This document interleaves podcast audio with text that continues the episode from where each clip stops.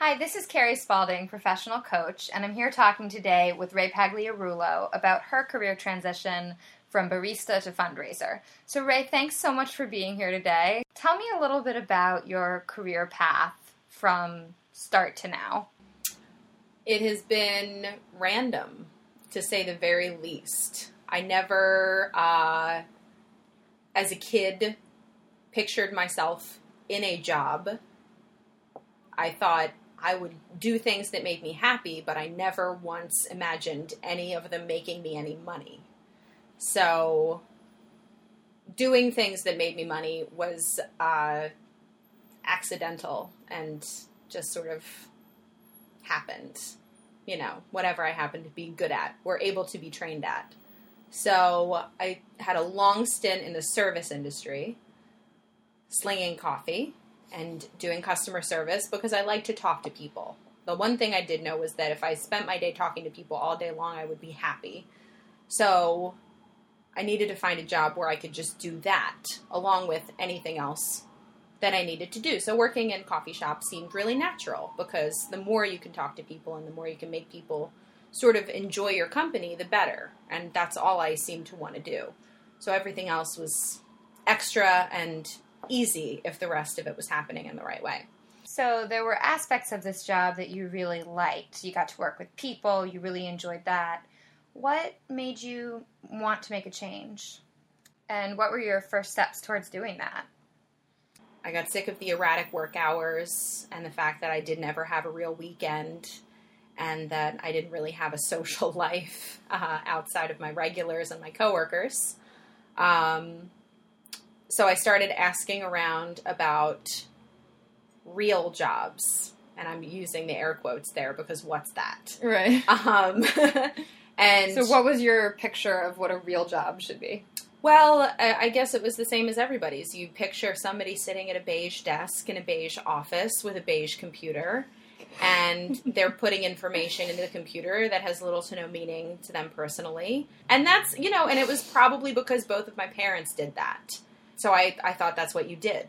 I didn't know that there was anything else to do. I didn't know that there were there were jobs that were other things. So when where did that when did that shift happen for you? This idea, this from this picture of a real job to the idea that it could be something fulfilling you in a different way. Um, well, I mean that that didn't really happen until I got to the age where the people around me started to ask themselves honestly what was going to make them happy. You know, and that doesn't really happen until I don't think it honestly starts happening until probably your mid 20s. You know, I think people, well, not for me and the people around me. I think that when you're a teenager and you're moving into your 20s, you're asking yourself that a lot, but you're also asking yourself that under the guise of your obligation that you have to everybody else. Like you're asking yourself that through the lens of your obligation to your parents and through the lens of what they want from you and how much you might want that or resent that, you know. So it's never really a true question until you've been able to shed that a little bit. And I feel like that didn't happen for me or anybody I knew until our mid 20s when we finally realized that that letting our parents down was going to be a natural part of life that was not going to kill any of us. So that was when we started really saying, okay, what do I really want outside of what I outside of what they wanted for me, outside of what I was grown up to believe I was going to turn into. And that was when people started their, you know, started making their own businesses and, you know, starting their own companies or branching out in in in more risky ways than I. So you ever had seen. you had friends around you who were branching out and starting companies and asking themselves this question. Yes. And what? Meanwhile, what was happening with you? um, meanwhile, I think I was trying to agree my need for um, my need for a really comfortable domestic life and personal fulfillment. And uh, I, I knew that I, I knew that I was never going to be the kind of person who was going to be able to suffer for any kind of artistic endeavor because I liked being comfortable far too much. You know, I, I, I valued my creature comforts to a point where I knew I wasn't going to be. Um, I wasn't going to be a struggling writer. Mhm. That was never going to happen. For I wouldn't enjoy writing if I wasn't going to brunch, and you know that that if you weren't drinking your seven dollar latte yeah, you were doing it. exactly, exactly. There were there were things that I knew that I that I wanted in my life more than more than any of the creative endeavors that that I felt drawn to. So I knew I was going to have to find something that paid the bills and also didn't make me want to kill myself and that left me enough energy at the end of a 40 hour work week to do the other stuff because I still wanted to do all of that other stuff. I just knew that I didn't want that other stuff to be the thing I did every single fucking day. So, So where did that lead you? uh well, I guess I I guess it led me to my first office job. At the nonprofit organization. Yeah. I applied to be the assistant to the president. I had no uh, no reason to believe that I could ever be the assistant to a president of anything. Um, but I was used to dealing with people with big personalities, and I was a very organized person normally. You know, I had been managing the schedule, hiring people, firing people, running a team of five to six self involved college students who, you know, didn't want to clean or do anything. So I thought I could probably handle a 60 year old guy running a company, you know, get him his coffee, keep him on track, whatever. Um, and rumor has it, uh, I, I had no, I had no experience, but my friend pulled my resume out of the pile and told her friend who was interviewing for the job to interview me anyhow because I had a, a good personality. And uh, when it came down to it, it was it was between me, big personality, no experience, and another girl, tons of experience, no personality, and I got it. So you had this seemingly unrelated coffee job, and you had you pulled out all these abilities and skills that you had, and sort of repackaged them. What process did you go through? Or were there any tools or resources that were really helpful to you when you were doing that? It was actually my friend, my friend who was a couple of years older than me. Um, when I had told her that I was going to apply, and I said to her, "I'm in no way qualified to do this." She was the one that said, "You deal with people with big personalities every day. You manage a team of people and keep them on task. You set expectations for a group of people and hold them accountable if they don't live up to them. You have a list of things that need to get done every single day, and there are a group of patrons, customers that are counting on you to get them all done um, because they don't care if the coffee didn't get unloaded. They don't care if the trash didn't get taken out last night. They want their latte. And all of that makes you qualified to do other things. But I, you know, I was thinking linearly. I was thinking I'm qualified to work in a coffee shop. You know, it was I was very limited, and it wasn't uh, it wasn't until I got to be close with her that I started to think about um, how my skills were transferable and that what I was doing was going to make me uh, qualified to do other things. Because really so many jobs are made up of the same four or five basic functions that really just the details change who you're doing it with or to you know or what kind of what kind of world you're doing it in. But it's really just a handful of the same things. Dealing with people managing people making sure something gets done from A to Z so it wasn't it wasn't until I got close with her that I realized that you know I am good at things, good at things that I need to be good at in the world. you know, and that and that shifted it for me and that that definitely bought me a ton of confidence that I didn't have before. so having yeah, this outside champion in a friendship, Yeah. you know, was really Yeah. and that's awesome.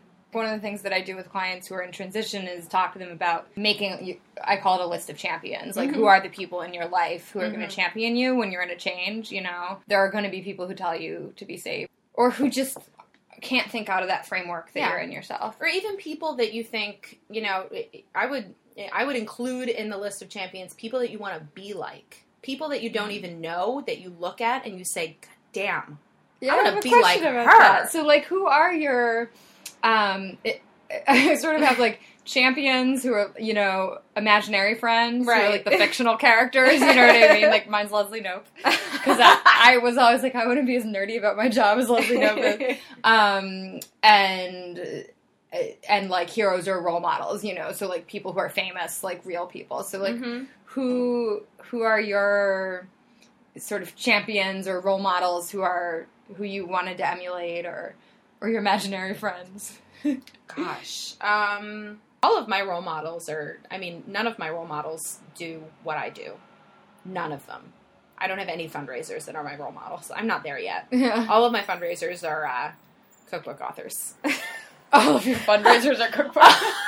Did I say That's how I'm going to transcribe it. All your of my role role models are cookbook authors. What is it? What is it that you find inspiring about cookbook authors? Um, they appreciate everything down to the last crumb. Hmm. I like uh, when I was like when I was in college. I bought a, a book called The Gastronomical Me by MFK Fisher. Just sight unseen, I just saw it and was like, that looks cool.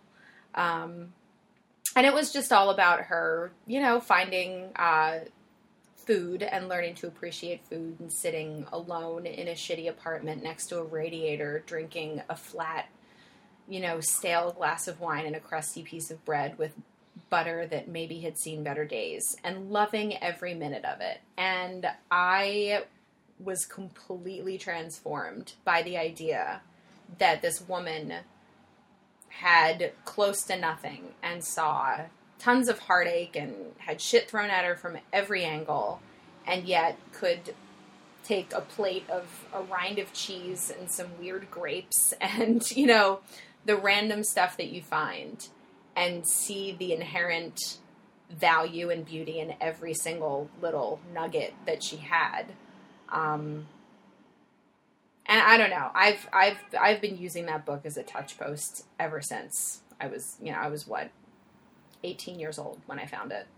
So basically for the last 10 11 years I've just been thinking about that book and rereading it and highlighting portions and so yeah, she's my hero. MFK Fisher. Hmm. So you had this wonderful role model hero in MFK Fisher, and a champion in your friend who really encouraged you to go after this. What other mentors did you have? Trying to relax into a, a job that I never thought I would have. Um, you know, the advice that I was given was to go and meet with my peers. You know, go and just go on the website of an organization that you like. Find a person that's doing the same job that you are or something similar. Ask them out to coffee. Ask to pick their brain. Nobody will ever turn down the opportunity to get a free cup of coffee and talk about themselves for two hours. And that was something that I Case in point. exactly this helps. Um, but that I mean that helped, you know, and and people people that you can ask honestly, you know. I just started doing this and I've got no idea what I am doing here. I feel like I'm wearing an outfit that I've never seen mm. before and my shoes are too big and what am I doing? Because chances are they started there. Chances are they had they might still have no idea. They're just better at hiding it than you are or hmm. they're further along the path. Which in its own way can be validating, right? You know, like Absolutely. you get the expertise, or it's like, oh, I thought it was just me. Absolutely. No, yeah, the, the number one thing that I learned, the more people that I had coffee with, and I was lucky enough to work with somebody that turned out to be one of my role models. She was a mentor to me and started out in the same way. She accidentally got into nonprofit work and then she accidentally got into development. And it wasn't until somebody showed her um, how she could make it her job, you know, instead of the job that she was being forced to Mhm. do. And that person helped her relax into it and turn it into something that she could really own. And then she helped me do that. So I was lucky enough to be able to go into her office whenever I needed to and shut the door and scream, What the fuck am I doing? You know, and have her go, Okay, I've been here. Here's how you get through it, you know. so you moved into the nonprofit world not because of a passion for fundraising. Right. So it was 18 months as the assistant to the president, which wasn't a challenging job in and of itself. So I was always looking for other things to do. I was always picking up extra writing projects, and I, I really enjoyed meeting everyone that I met. You know, he was always having visitors and stuff, and, and I always got to know them, and they always really liked me, and I liked them, and I guess it got around that I was helpful and that I knew everything there was to know about the place and that I was good at talking to people. And so the woman who ran the fundraising department, um, they had a need for somebody who could do administrative backup, you know, in supporting the department, but who could also answer the phone and take donations over the phone and talk talk to the people who called us up and wanted to give us money you know, which requires a certain amount of interpersonal fuzziness. So they realized that I was that I was uh, motivated, that I was personable. So they took me on and uh, trained me on the basics, you know, and just sort of let me go from there. Um, and it started out being totally administrative. And then the administrative work didn't really take up 40 hours a week. So I was left to do other things. So then instead of just taking the donations, I was thanking people for the donations, emailing them and calling them and doing that kind of thing you know, and then and then I started seeing things. We'd get a lot of um, we'd get a lot of bequests that would come in, and I'd say, "We don't have a program. We don't have a planned giving program. People just leave us in their will, and we just go, oh, thanks,' you know, and we just deal with it. Why don't we have a program?" So that became okay. You write the program. Oh shit. Okay. so that you know, and then I was uh, I was acting as um, point of contact for the board of directors. You know, it's and all this. It was just basic where's this form? And you know here's my annual donation and how you know when is my term up? You know stuff a monkey could answer. But from spending all of my time with them i realized our bylaws are out of date.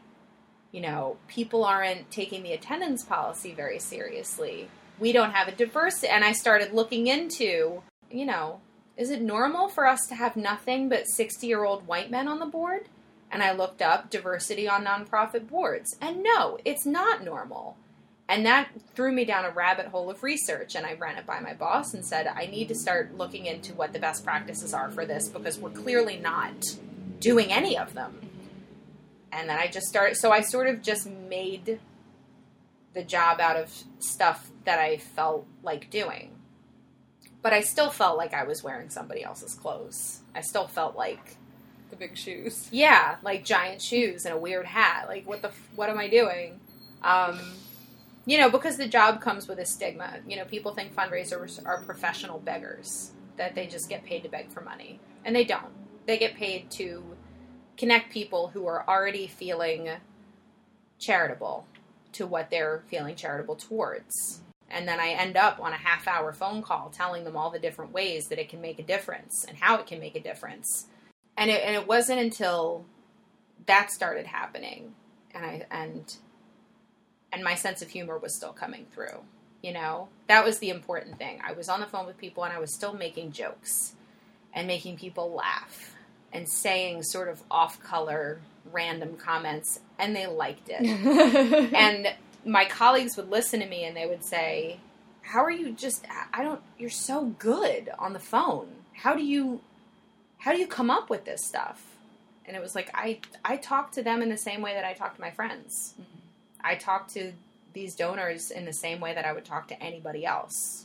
And that was the point where I realized I am I, this is not the beige cube in the beige office with the beige computer with the meaningless data. I can find a way to have fun and to be you and to you. be me while I'm doing it. And it was also um, a little bit of a struggle to get to the point where I realized that the thing that made me happy was not was maybe not going to be this grand, beautiful thing. You know, like sometimes you know people say the thing I'm most passionate about is underwater basket weaving, or it's something it's something completely fantastic and you look at them and you say, "Wow, I could never do that. You're so great." after doing it for long enough, I realized that the thing that makes me happy is talking to other people. Just all of the all of the fucking time. I just want to talk to people all the time. That's all. And uh, I didn't I didn't think that was a thing. I thought that was just a part of my personality, but I didn't think that could be the thing that I love until I did this job and I realized that my personality could be um, it could be the thing that made me a better fundraiser than anybody as opposed to the thing that I would have to work around. Okay, so it's like the asset from from being a liability Absolutely. to an asset. Yeah. Yeah. Cuz I mean, I've had trouble with my personality and my my my sense of humor is too much for some people, you know, and I get a little racy and you know, I sometimes step over the line of what people are comfortable with. And I mean, I've gotten better at that, you know, trying to gauge what people are comfortable with and then adjusting to them because you clearly can't be Bobcat Goldthwait with everyone you meet. Like you have to adjust. But I, I, think I think I was under the impression from the get go that I was going to have to put on a suit of professional girl who always acts professional and composes herself professionally. And and and when I realized that I could make a stupid joke over the phone and call somebody sugar or sweetie or honey and ask them about their shore house or how their Christmas shopping is going. and they would give me more money because I did that. It blew my fucking mind. So yeah, I love that. well, so so it's like you find the, find the thing that makes you weird or that you feel like you have to mask throughout your life, and then find the work where it makes you awesome. Yeah. to be that way. Yeah. And it's so much easier than than trying to cover it up all the time or trying to make it work for other people. It can you can just make it work for you. But yeah, it's I guess that's the trouble is finding the job where you can be that weird thing and it will make you better at that job than any of any any of the people that you're working with. Well, what's so cool though and kind of interesting is you didn't go through a checklist of like what job will make this work for me, right? You No. you landed and then it's like you landed and then chose. Yeah. you chose to be there more intentionally than oh yeah. you started. Absolutely. Yeah. No, I don't. I don't think I really started to. I, I, I was going because they paid me, and then I was going because I wanted to. And, And it was where are you going now?